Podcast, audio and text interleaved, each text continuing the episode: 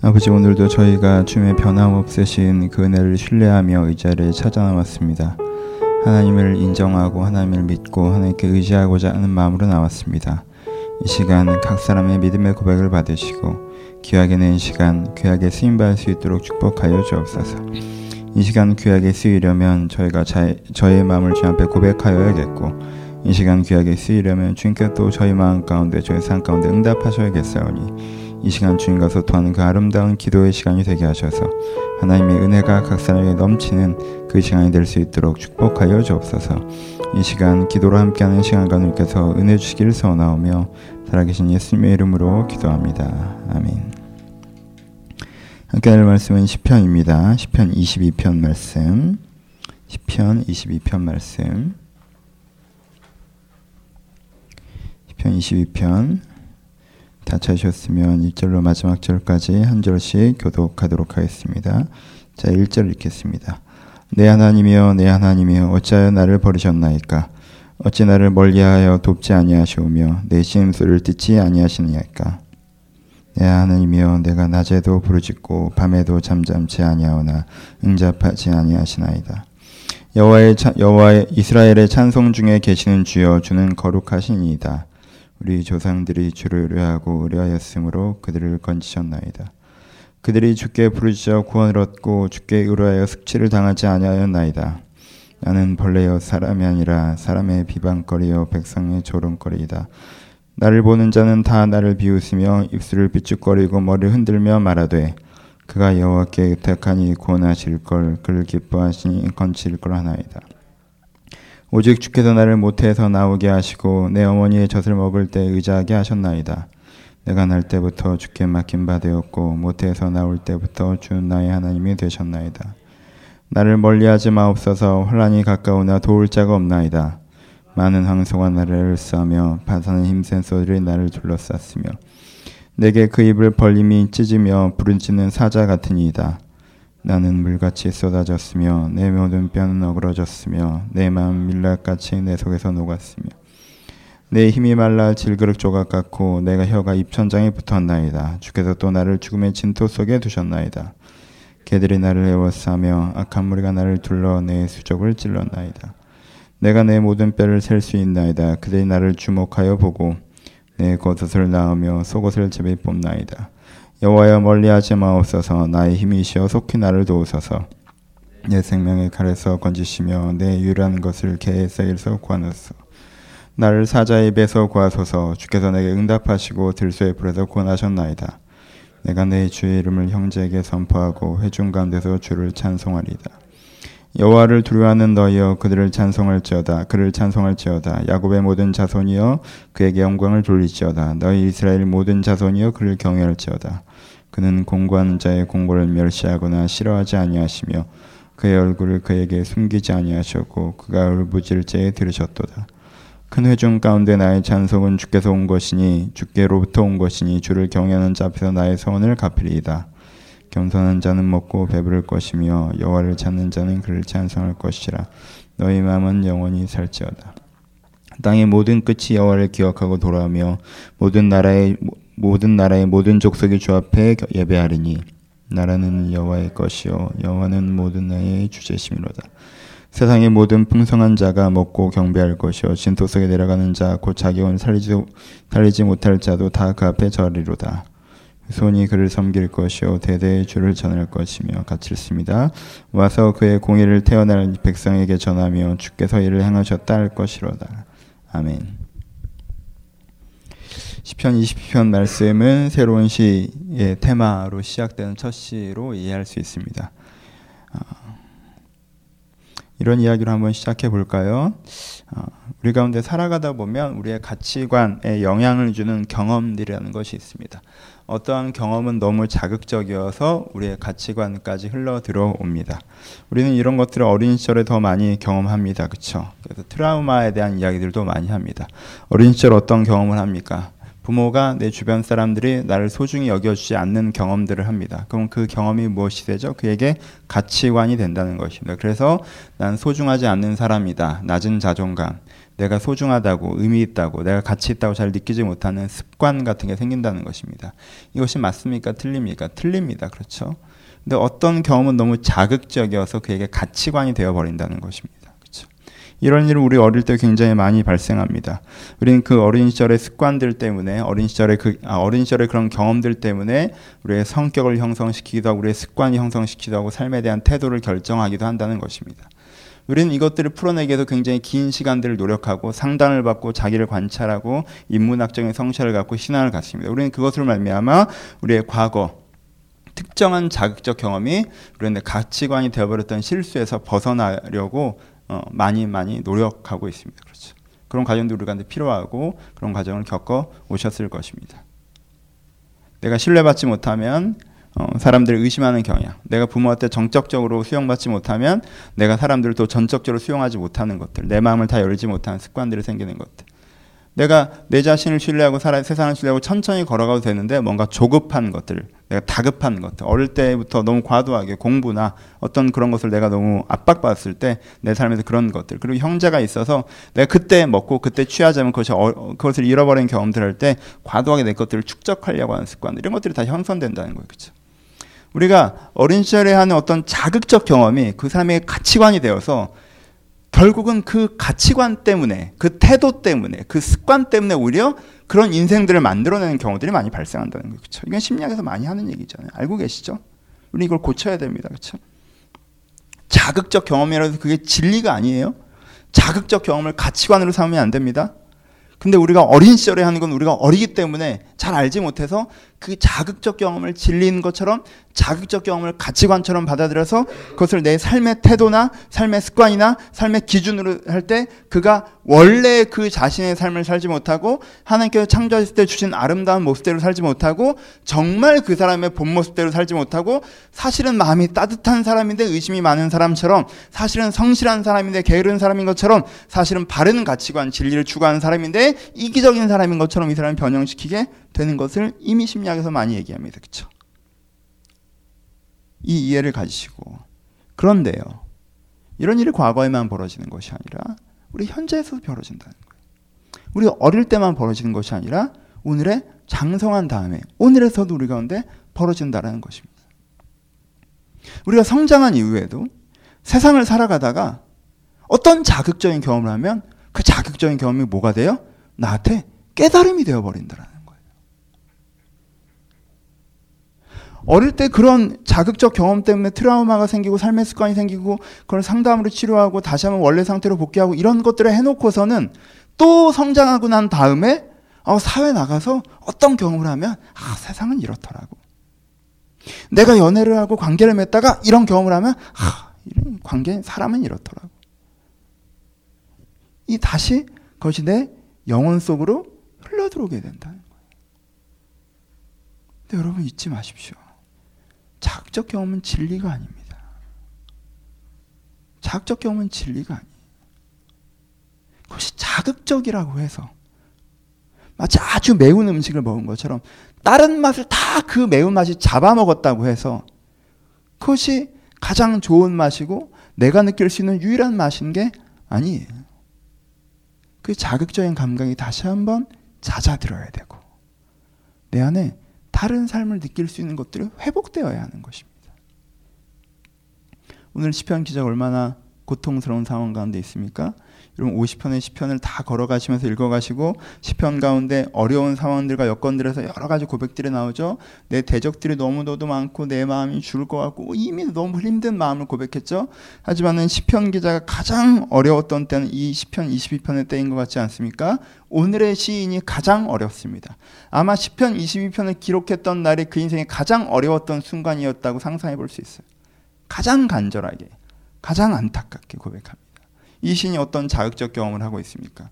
여러분 자기 상을 어떻게 표현해요? 자기 내면은 어때요? 환경을 먼저 볼까요? 자기 환경은 어떻습니까? 많은 황소가 나를 애워쌌으며 바산 힘센 소들이 나를 둘러쌌으며 여러분 비유적으로 하니까 잘 이해가 안 되시죠? 여러분 이게 우리나 우리 우리 식으로 하면 뭐예요? 전후 사방이 꽉 막혔을 때 하는 표현이 바산의 황소가 나를 둘러쌌다는 거예요. 여러분 힘센 사자가 나를 덮친다라는 장면에서 우리가 어떤 그림을 그려볼 수 있어요. 힘센 사자가 나를 덮치면요, 내가 속도만 있으면 도망갈 수 있는 그림이 나오잖아요, 그렇죠? 근데 엄청난 황소가 나를 둘러쌌어요, 그렇죠? 이게 그러면 나는 어디로도 피할 수가 없는 상황인 거예요. 이게 이 시인의 상황이에요. 내가 힘든 일이 생겼는데 어디로 도망가야 되나 도망갈 도망가야 되나 근데 도망갈 힘이 없네 정도가 아니라 내가 오른쪽을 봐도 왼쪽을 봐도 앞을 봐도 뒤를 봐도 그렇죠? 사면초가에 빠져 있는 것들을 고백하는 것들이 이, 이 시편의 고백에서는 파산의 황소들이 나를 둘러쌌다는 거예요. 우리 이 상황적으로 이럴 때가 가장 힘들죠. 아, 이것만 지나가면 된다. 아, 이렇게 하자. 여러분, 그럴 때는 조금 더 마음의 여유가 생기고 소망이 있습니다. 근데 어떤 때가 있어요. 내가 이렇게 하려고 하니까 이게 문제여서 이렇게 해야 되고. 근데 이렇게 하려고 하니까 이게 문제여서 이렇게 할 수 없고. 그럼 저렇게 해야 되나 할 땐 저게 또 안 돼서 이게 이렇게 해야 되고. 그래서 이렇게 하려고 하면 또 이게 안 될 때가 있단 말이에요. 전후 사방이 꽉 막혀 있는 때가 있어요. 그렇죠? 이 신의 상황은 어떤 상황이냐면 이 사면초가 전후 사방 이 바산의 황소에 나를 둘러싼 근데 그 황소들이 그저 나를 쳐다보고 있는 것이 아니라 사자처럼 나를 뜯어먹으려고 하는 거죠. 그게 이제 시인의 환경이에요. 이 환경 속에서 시인의 내면은 어떻습니까? 이 시인이 이 환경에 하루에 처, 하, 이 환경에 처해진 지 하루 이틀이 아니라는 것들을 시편에서 우리가 느낄 수가 있어요. 그렇죠? 굉장히 긴 시간을 걸어왔다는 것을 볼 수가 있습니다. 시인이 그 내면이 어떻게 했어요? 내 입이 내 나는 물같이 쏟아졌다라고 표현합니다. 그렇죠? 내가 완전히 요즘에 뭐 번아웃 됐다라고 표현하는데 그렇죠? 우린 터져버린다는 표현들을 하는데 완전 물같이 쏟아졌다고 표현해요. 완전히 번아웃 된 거예요. 이제 완전 내가 내가 나를 어떻게 할 수가 없는 거예요. 예전은 물 물같이 쏟아졌다. 이게 물이 쏟아졌다고 표현을 하는 거예요. 그것을. 난 완전히 내 힘이 완전 떨어져서 녹초가 됐습니다. 내 뼈는 어그러졌고 내 마음은 밀랍같이 녹았다라고 표현하죠. 그렇죠? 이 두 가지가 표현한 게 뭐예요? 내 외적인 힘, 내 외적인 힘, 내 육체, 내 육체는 뼈가 어그러졌어요. 뼈가 부러진 것 같아요. 내가 이제 힘 너무 없어. 할 수가 없어. 힘이 빠졌다보다 더 강력한 표현이에요. 내 뼈가 다 어그러졌어요. 움직일 수가 없어요. 근데 마음은, 내면의 힘은 밀랍처럼 녹아버렸어요. 그렇죠? 내 내면과 외면의 힘이 다 빠졌다는 이 바사의 황소에 둘러싸여서 내 내면과 외면의 힘이 다 빠졌다는 것을 표현합니다. 그렇죠? 그래서 내 힘이 말라 질그릇 조각 같고 내 혀가 입천장에 붙었다라고 또 자기 자신의 같은 표현이죠. 내 내면과 외면이 완전히 메말라 있는 것들을 표현합니다. 그런데 내 주변에서는 개들이 나를 애워싸며 악한 무리가 나를 둘러 내 수족을 찔러대고 그렇죠? 내 겉옷을 나누면 속옷을 제비 뽑고 예수님이 인용했던 거는 나중에 얘기하겠지만 그렇죠? 바산의 황소가 둘러쌌어요. 그래서 내가 힘이 완전히 빠졌어요. 그러니까 어떻게 돼요? 두 가지. 전엔 나를 못 건드렸던 애들까지 나를 건드는 거죠. 그렇죠? 황소와 개의 차이는 뭔지 아십니까? 개가 나를 건들 때는 수치가 더해요. 그렇죠? 저 멀쩡할 땐 나한테 어떻게도 못했들 것들까지 나를 이제는 건드는 거죠. 공격하고. 근데 난 힘이 없어요. 거기에 대항할. 그리고 네, 속옷까지 가져가서. 이 두 가지 이미지, 이 겉옷과 속옷을 다 가져가서 제비 뽑는 이미지와 개의 이미지는 어떤 이미지예요? 바사의 황소 때문에 완전히 내가 무너졌더니 그 무너진 나를 가지고 또 아무것도 아닌 것들이 다시 한번 나를 착취하고 나를 닉탈하는 것들을 경험하는 거죠. 이 내면과 환경이라는 게 이 신이 굉장히 처참해요. 근데 사람들이 그에게 또 어떻게 평가합니까? 사람들이 백성의 조롱거리라고 하죠. 나를 보는 자는 다 나를 비웃으며 입술을 삐쩍거리고 머리를 흔든다라고 표현해요. 이게 마음과 환경이 너무 힘들어서 무너져 내리는데 관계도 어때요? 사람들이 날 다 비웃어요. 이때 하는 표현이 나는 벌레요 사람이 아니라는 표현을 하죠. 그렇죠? 사람들이 날 벌레처럼 본다. 사람 대접을 안 한대. 내면과 외면의 힘듦에서 또 하나 더 가는 게 관계적 힘듦을 얘기하는 거죠. 그때 나를 위로해 주는 사람, 나를 격려해 주는 사람, 나를 힘을 주는 사람들이 있는 것이 아니라 어떤 사람들이 있어요? 입을 삐죽거리고 머리를 흔들고 아, 쟤 안 돼. 쟤 저러더니 저렇게 될 줄 알았어. 이런 사람들이라는 거지. 날 비웃는 사람들이 내 주변에 존재. 그래서 한 걸음 더 나가요. 이쯤 되면 다 한 것 같은데 그렇죠? 사람이 이렇게 힘들긴 어렵잖아. 나도 이렇게까지 힘들어 본적 없는 것 같은데. 그래도 날 위로해 주는 사람들이 있었던 것 같 은데. 한 걸음 더 나갑니다. 사람들도 없고 누가 없어요? 이 시가 어떻게 시작합니까? 내 하나님이여, 내 하나님이여, 어찌하여 나를 버리셨나이까라고 표현을 해. 네 번째, 이 사람이 신앙이죠. 환경 어렵고 내면 어렵고 관계 어려운데 네 번째 뭐또 어려요? 하나님이 하나님이여 어찌하 나를 버리셨나이까라고 표현해. 내가 느껴지기 어떻다라는 거예요. 하나님이 나를 버리신 것 같다라는 거. 왜요? 그가 내가 낮에도 부르짖고 밤에도 잠잠하지 아니하오나 응답하지 아니하시나이다. 그가 이 어려운 환경에 기도하지 않았습니까? 아니에요. 야 너무 어렵게 힘들어서 하나님께 매달렸어요 이 사람은. 이 사람은 하나님께 간절하게 매달렸어요. 밤에도 부르짖고 낮에도 쉬지 않고 정말 주님께 매달렸다는 거예요. 그렇죠? 근데 응답하지 않으셨어요. 뭐라고 표현해요? 내 신음소리가 거절되었다고 이 사람은 표현해요. 이 사람이 겪는 이 신앙적인 그 처참한 심정이 상상이 되십니까?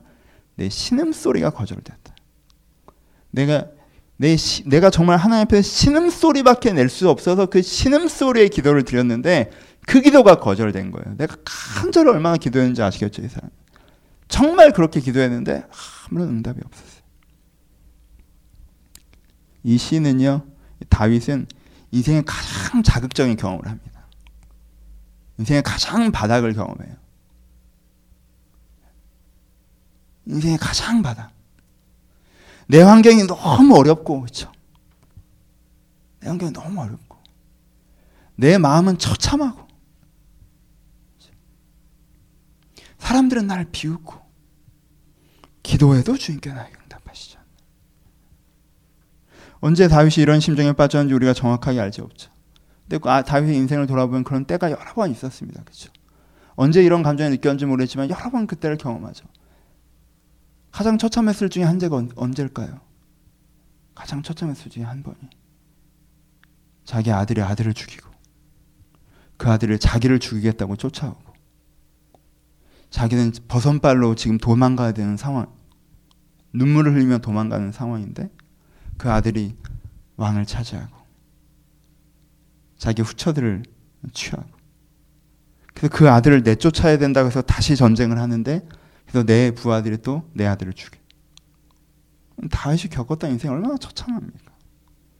사람이 겪지 말아야 될 겪, 겪을지 않고 지나갈 수 있는 감정들 얼마나 많이 겪습니까? 그 인생 어느 지점인지 모르죠. 그 사울에게 배신당하여 광야에 쫓겼을 때인지 그가 범죄하여서 나단 선지가 나타나서 하나님이 너를 떠나셨다고 고백하였을 때인지 그 인생 언제, 였는지 모르겠지만 그 인생에 여러 번 정말 처참한 장면들이 있었기 때문에 다윗은 그 어느 처참한 장면에서 이 내면적인 바닥을 경험해요. 심정적으로 완전히 깨어지고 환경적으로 너무나 힘들고 정말 아무것도 아닌 것들이 나를 비웃고 조롱하고 함부로 대하고 그래서 주님께 간절히 내가 신음으로 매달리고 밤이고 낮이고 그 부르셨는데 주께서 나에게 아무런 응답을 주시지 않나. 여러분 사람이 이런 자극적인 경험을 하면 어떻게 될 것 같습니까? 여러분 여러분들 이런 경험을 한다고 하면 어떨 것 같아요? 여러분들이 이 정도는 겪, 안 겪어봤을 것 같은데 이것보다도 안 되는 수준에 이것만큼 못 간 수준에 어떤 고통 이런 걸 우리가 경험하면 우리는 어떻게 하면 그 가치 그 경험이 그 자극적인 경험이 여러분들 영혼 속으로 들어서 그 여러분들 가치관이 되지 않아요? 여러분들을 겪으면 어떻게 할 것 같아요? 하나님 없다고 하죠. 그렇죠? 하나님 없다고요. 사람을 믿으면 안 된다고 하겠죠. 인생은 비극이라고 하겠죠. 어떤 면에서는 돈 있는 게 제일 중요하다고 할지도 몰라요. 힘 있는 게 제일 중요하다고 할지도 모르죠. 내가 그때 좀 의미 있고 가치 있고 이런 거 생각하면서 했던 허송 세월들이라고 얘기할 수도 있어요. 아, 내가 그때 돈을 모으고, 내가 그때 힘을 키우고, 이런 거지 같은 것들한테 안 당할수록 내가 진짜 전투적으로 살아왔어야 되는데 후회할 거예요. 여러분, 우리는요, 인생의 자극적인 경험 앞에서 신념을 가져버려요. 어린 시절에 그렇게 한 건 잘못했다라고 얘기하면서 어린 시절에 그 한 번의 경험으로 그 경험이 네 인생을 망친 게 아니라 그 경험 때문에 네가 삶의 태도를 막 바꿨기 때문에 네 인생이 어그러진 거야 라고 되게 쉽게 얘기하면서 그 말이 맞잖아요. 그 애가 원래 무시당할 애예요? 그 애가 함부로 대해야 되는 애입니까? 그 애가 맞고 커야 되는 애예요? 그 애가 무의미합니까? 아니잖아요. 그 경험이 자기 자신이라고 생각해서 안 됐던 거잖아요.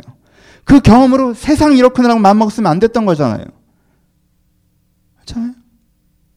내가 사랑받지 못하고 멸시받고 자랐다고 해서 내가 범죄자가 되면 안 됐던 거잖아요. 내가 사람을 괴롭히는 사람이 되면 안 됐던 거잖아요. 안타깝잖아요. 한 번의 경험으로 세상이 그렇다라고 믿어버려서 그 자극적인 경험을 인생의 방향 삼아 그렇게 달려간 이야기가 안타깝잖아요. 근데 우리는요. 우리는 이런 자극적인 경험을 하면 가치관으로 살아요. 더 좋은 경험을 하기 전까지는 이 견해를 포기하지 않겠다라고요. 이게 아니라고 하면 나에게 다른 경험을 시켜달라고 얘기해요. 물론 그런 일들이 있어야죠. 하지만 여러분, 그 가치관이 여러분의 영혼으로 흘러들어간 다음에 여러분들이 그 가치관으로 선택을 해 나가는데 어떻게 다른 삶이 여러분들에게 펼쳐질 수 있겠습니까? 여러분 상상을 해보세요. 건강한 가정을 꾸리자 어릴 때 건강한 가정을 경험하지 못했어요. 한 번도 부모님이 항상 싸우고 안 좋은 가정 환경에서 커왔어요. 내가 자란 이후에도 내가 건강한 연애를 하지 못했어요. 그럼 여러분 이 사람은 건강한 가정을 꾸릴 수 없습니까? 아니죠. 이 사람이 건강한 가정에 대한 소망을 두고 그 소망을 포기하지 않고 내가 한 번도 경험해 보지 못했지만 그것이 있다라고 믿고 그 방향으로 움직이면 여러분 그런 삶을 경험할 수 있어요. 저희 아버지는 고하셨어요. 부모 상을 한 번도 받아본 적이 없어요. 근데요, 저는 저희 아버지를 굉장히 아버지로서 존경합니다. 자기가 부모 사랑을 받지 못하고 자랐지만 내가 이런 아버지가 있었으면 좋겠다. 나는 이런 아버지가 되어야지. 그 마음 가운데 그런 것이 있었어요. 그리고 그런 아버지가 되고자 노력했어요. 그래서 저는 그가 상상했던 그 아버지를 가졌죠. 여러분, 그가 나는 아버지를 본 적도 없어. 난 아버지를 겪어본 적도 없어. 난 아버지가 돼야 된다는 생각도 없어. 자기가 경험한 것으로 그렇게 생각했다면 저는 다른 아버지를 갖고 있겠죠. 여러분 이 시인의 위대함 뭔지 아십니까? 그가 이렇게 자극적인 상황을 가졌는데 이 자극적인 상황 속에서도 뭘, 뭘 했게 할까? 이 자극적인 경험이 자기 가치관이 되지 않게 했어요. 그리고 그는 뭘 선택합니까? 지금 강렬하게 오는 그 경험보다 내가 내가 믿는 진리의 흔적들을 붙잡아요. 내가 좋은 아버지를 한 번도 못 겪었다라고 해도, 내가 화목한 가정을 한 번도 못 겪었다라고 해도, 내가 사랑받는 삶을 한 번도 못 겪었다라고 해도, 세상에 좋은 가정이 없고, 좋은 아버지가 없고, 사랑이라는 게 없다라고 얘기하는 게 아니라, 내가 못 겪었을 뿐 그것이 분명히 있다라고 하는 작은 사인들을 붙잡습니다. 얼마나 작은 사인을 붙잡습니까? 그가 우리 조상들이 죽게 의뢰하고 의뢰하음으로 그들을 건지셨나이다. 나는 지금 못 겪고 있지만 하나님께서 분명히 이스라엘 역사 가운데 일하셨다. 하나님께서 분명히 나에게 어떻게 하셨어요? 주께서 나를 모태에서 나오게 하시고 내 어머니의 젖을 먹일 때 의지하게 하셨다. 하나님께서 나를 태어나게 하시고 젖을 먹이시는 것은 있지 않느냐까지 가요. 그렇죠? 그리고 이에 작은 경험만 붙잡는 게 아니라 그가 붙잡는 말씀을 붙잡죠. 뭘로 고백합니까? 그 후반부에 보면 여호와를 두려워하는 여를 그를 찬송하라. 그를 경외하라. 그는 공고한 자의 공고한 자의 공고를 멸시하거나 싫어하지 아니하시는 분이시다라는 말씀을 붙잡습니다. 그렇죠? 지금 자기가 겪고 있는 자극적인 경험에서는 아 인생은 이런 거고 사람도 믿으면 안 되고 나도 한심하고 하나님 날 떠나셨고 이 경험이 가르쳐 주는 것은 그것이나 이 시인은 이 자극적인 경험을 세계관을 삼지 않기로 결정하고 하나님께서는 분명히 살아계시고 하나님께서는 공고한 자의 공고를 외면하지 않으시고 하나님께서는 그들을 도우시는 분이시다라고 하는 그 말씀과 자기 인생 가고 있는 조그만 경험들을 붙잡아요. 그리고 여전히 그에게 매달리죠. 이 장면이 끝이 아니에요. 이 장면은 지나가는 거예요. 이 장면은 과정이에요. 이 장면은 결론이 아니에요. 이 장면은 깨달음의 그 순간이 아닙니다. 여러분 인생에 좋은 날도 많지 않았습니까? 왜 좋은 날은 인생의 깨달음의 경험을 하지 않고 자극적인 며칠이니까 그 며칠이 내 인생에 관통하는 주제가 됩니까? 왜 그 사건으로 세상과 인생을 재정리합니까? 왜 좋은 날로 그렇게 하면 안 돼요? 내 인생에 좋은 날로 그렇게 할 수도 있잖아요. 여러분 그게 단지 자극적이라는 이유라는 걸 기억하셔야 돼요. 내게 너무 아프기 때문에 내게 너무 자극적이기 때문에 자꾸 그게 가치관이 되는 거예요. 아니에요. 그렇게 하시면 안 됩니다. 그것이 아니라 그런 날들 속에서도 여전히 하나님의 말씀과 하나님의 기준을 하나님께서 분명히 살아계시고 내 인생 가운데 일하실 수 있다는 그것을 내가 붙잡고 나아가는 것이 필요해요. 그때 뭐가 이루어지는 거예요? 하나님께 그 인생의 일하심을 맛보아 알 수 있습니다. 다윗은 결론부로 갑시다. 첫 번째. 여러분 다윗은 이런 경험을 안 한 것이 아니라 이런 경험을 지나오는 거예요. 여러분. 다윗은 고통스러운 경험을 안 한 것이 아니라 그 경험을 지나갈 수 있는 사람이었어요. 여러분 고통을 지나갈 수 있는 사람이 되십시오. 어린애들에게 얘기하시죠. 심리학에서 얘기하죠. 그런 어머니, 너를 학대하던 어머니 이미 없어. 너를 외면하던 아버지는 이미 없어. 근데 왜 넌 아직도 학대하는 어머니와 외면하는 아버지가 있는 것처럼 행동하고 살아가니? 그러지 마! 라고 하는 게 치유 아닙니까? 그쵸? 그러면은 마치 평생 학대하는 어머니와 외면하는 아버지, 뭐 외면하는 어머니 학대하는 아버지가 있는 것처럼 살았던 건 누구예요? 나예요, 나. 내가 만든 가치관이에요. 이 사람은요, 그 고통을 지나가질 못한 거예요. 그 고통에 머물러 버리는 거예요. 여러분, 다윗과 우리의 차이점 뭐냐면요. 다윗은 그 고통을 지나갈 줄 알았어요. 지금은 고통스럽지만 이 고통을 가치관화하지 않았어요. 지금 너무 힘이 들지만 하나님 그렇지만 하나님께서는 살아계시고 그렇지만 내 인생을 인도하시고 내 인생의 아름다운 난들을 만들어가고 계시며 하나님의 인도와 보호 속에 내 인생이 흘러가고 있고 주님께서 원하시는 진리의 방향과 사랑의 방향을 내가 가기를 결정하고 내가 내 욕심과 내 욕망으로 사는 것이 아니라 하나님께 인도하시는 그 삶을 살기로 결정할 때 주님께서 그것을 내 인생에 이루실 것이라는 신뢰하는 것이 있었기 때문에 다윗은 고통이 와도 고통을 지나가며 여러분 고통을 지나가는 사람이 되십시오. 고통에 머무르지 마세요. 고통을 같이 가는 사람 여러분 거기에 머무르십니다. 계속 그 생각해요. 여러분 계속 그 생각하다가 좋은 날이 와도 좋은 날을 못 봐요. 좋은 일 생겨도 좋은 걸 못 느끼고요. 그럼 계속 좋은 게 없다고 얘기하죠. 그러지 마. 지나갈 수 있으셔야 돼요. 그러시려면 오늘 그 자극적인 경험이 여러분들의 가치관이 되지 않도록 성령의 이름으로 그것들을 거절하시고 이 악한 생각이 나에게 끊어지기를 선언하시고 하나님의 생각을 믿음으로 붙잡으셔야 돼요. 그리고 여러분들의 생각을 지킬 때, 여러분의 마음을 지킬 때, 결심을 하실 때, 그 결심으로 여러분의 삶이 이루어져 가는 것입니다. 결론 한 가지만 더. 여러분 시편 22편을 읽으시면서 익숙하시죠? 왜 익숙하십니까? 이 22편의 묘사가 예수 그리스도의 십자가를 묘사하기 때문에 그렇습니다. 그렇죠? 하나님이 하나님이 어찌하여 나를 버리셨나이까? 이게 누구의 고백입니까? 예수의 고백입니다. 그 속옷과 겉옷이 팔렸던 것이 누구의 고백입니까? 예수의 고백입니다.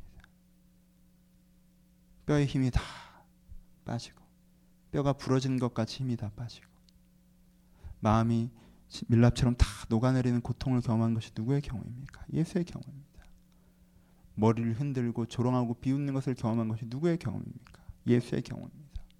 발가벗긴 채로 못이 밖에 매어 달려져 벌레만도 못한 죽음을 받는 것이 누구의 경험입니까? 예수의 경험.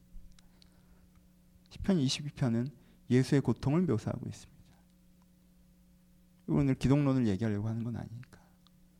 여러분 좀 다른 주점에서 여러분들 아무리 고통스럽더라도 그 고통을 하나님이 아시고 계시다는 것을 기억하셨으면 좋겠습니다. 예수도 그 고통을 당하셨어요. 하나님께서 그 고통을 아십니다. 하나님께서 멀리 있어서 그 정도 힘든 것 같고 뭐라고 얘기하시는 분이 아니라 그거 다 지나가니까 너무 신경 쓰지 마라고 얘기하시는 분이 아니라 우리의 고통을 다 아시는 우리 아픔을 다 아시는 분이십니다. 그 여러분들의 마음을 아시는 그분이 이것이 지나갈 수 있다라고 여러분들에게 이야기하시는 것입니다. 이 과정 가운데 내가 너와 함께 할 거라고 여러분들에게 말씀하시는 것입니다. 그럼 여러분 하나님 멀리 느끼지 마시고 이 고통이 다른 누구도 아닌 하나님께서 직접 당하신 고통을 기억하시면서 그 마음이 내 마음을 아시고 위로하시고 함께 하시는 확신을 가지셨으면 좋겠습니다. 이 시편의 가장 아름다운 구절은 첫 구절입니다. 이 구절을 읽고 말씀을 마칩시다. 내 하나님이여 내 하나님이여 어찌하여 나를 버리셨나이까. 여러분 이 시인은 이 한 줄로 다 표현하죠. 오늘 긴 설교 한 줄로 표현합니다. 하나님께 버림받았다고 느끼는 그 순간에도 내 하나님이라고 부릅니다. 나의 하나님이라고. 내가 하나님께 버림받았다라고 느껴지는 그 순간에도 하나님은 나의 하나님이에요. 그렇죠? 이 고백이 그를 살리는 것입니다. 여러분 삶의 경험 속에서 때로 그 자극적인 고통 때문에 하나님이 없는 것처럼 느껴지는 그때라도 여러분들이 나의 하나님, 하나님은 여전히 나의 하나님이시다라는 걸 붙잡으시면 하나님께서 여러분들 그 삶에서 여러분들을 도우시고 이끄시고 지금 당장은 내 모든 기도를 거절하시는 것처럼 보여지는 그 순간에서라도 하나님께는 다윗에게 하셨던 것처럼 마침내 우리 인생에 하나님의 햇살을 비추시며 하나님 인도를 드러내시고 하나님께서 그 고통을 지나갈 수 있도록 그래서 하나님의 일들이 여러분 잠깐 이루어질 수 있도록 하실 것입니다. 그런 이 구절을 꼭 기억하셔서 나의 하나님이여 나의 하나님이 어찌하여 나를 버리셨나 이게 단지 왜 버렸냐라는 원망만 담고 있는 게 아니라 내 지금 감정은 왜 버려 왜 버리는 것처럼 이렇게 내버리냐는 안타까움이 있으나 그 순간은 여전히 나의 하나님이라고 붙잡는 그 믿음이 있다는 걸 기억하시고 이 구절을 마음에 생기시면서 삶의 어떠한 자극적인 경험 속에서도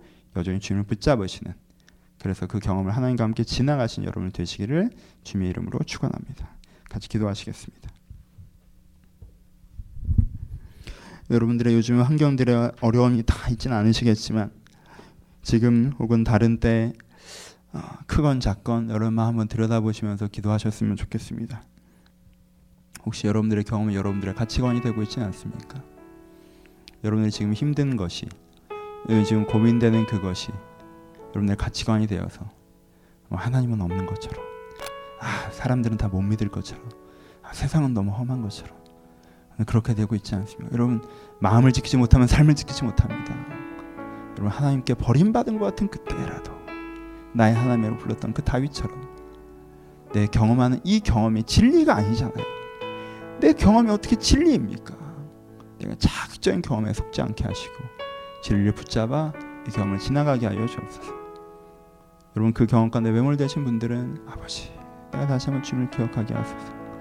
그것 때문에 아프신 분들은 아버지 오늘 신의 고백처럼 내가 정말 이렇게 이렇게 힘이 듭니다. 하나님 도와주세요. 여러분들 개인의 경험과 여러분의 신앙을 가지고 들은 말씀 가지고 우리 10여 분 동안 기도하도록 하겠습니다. 기도하겠습니다.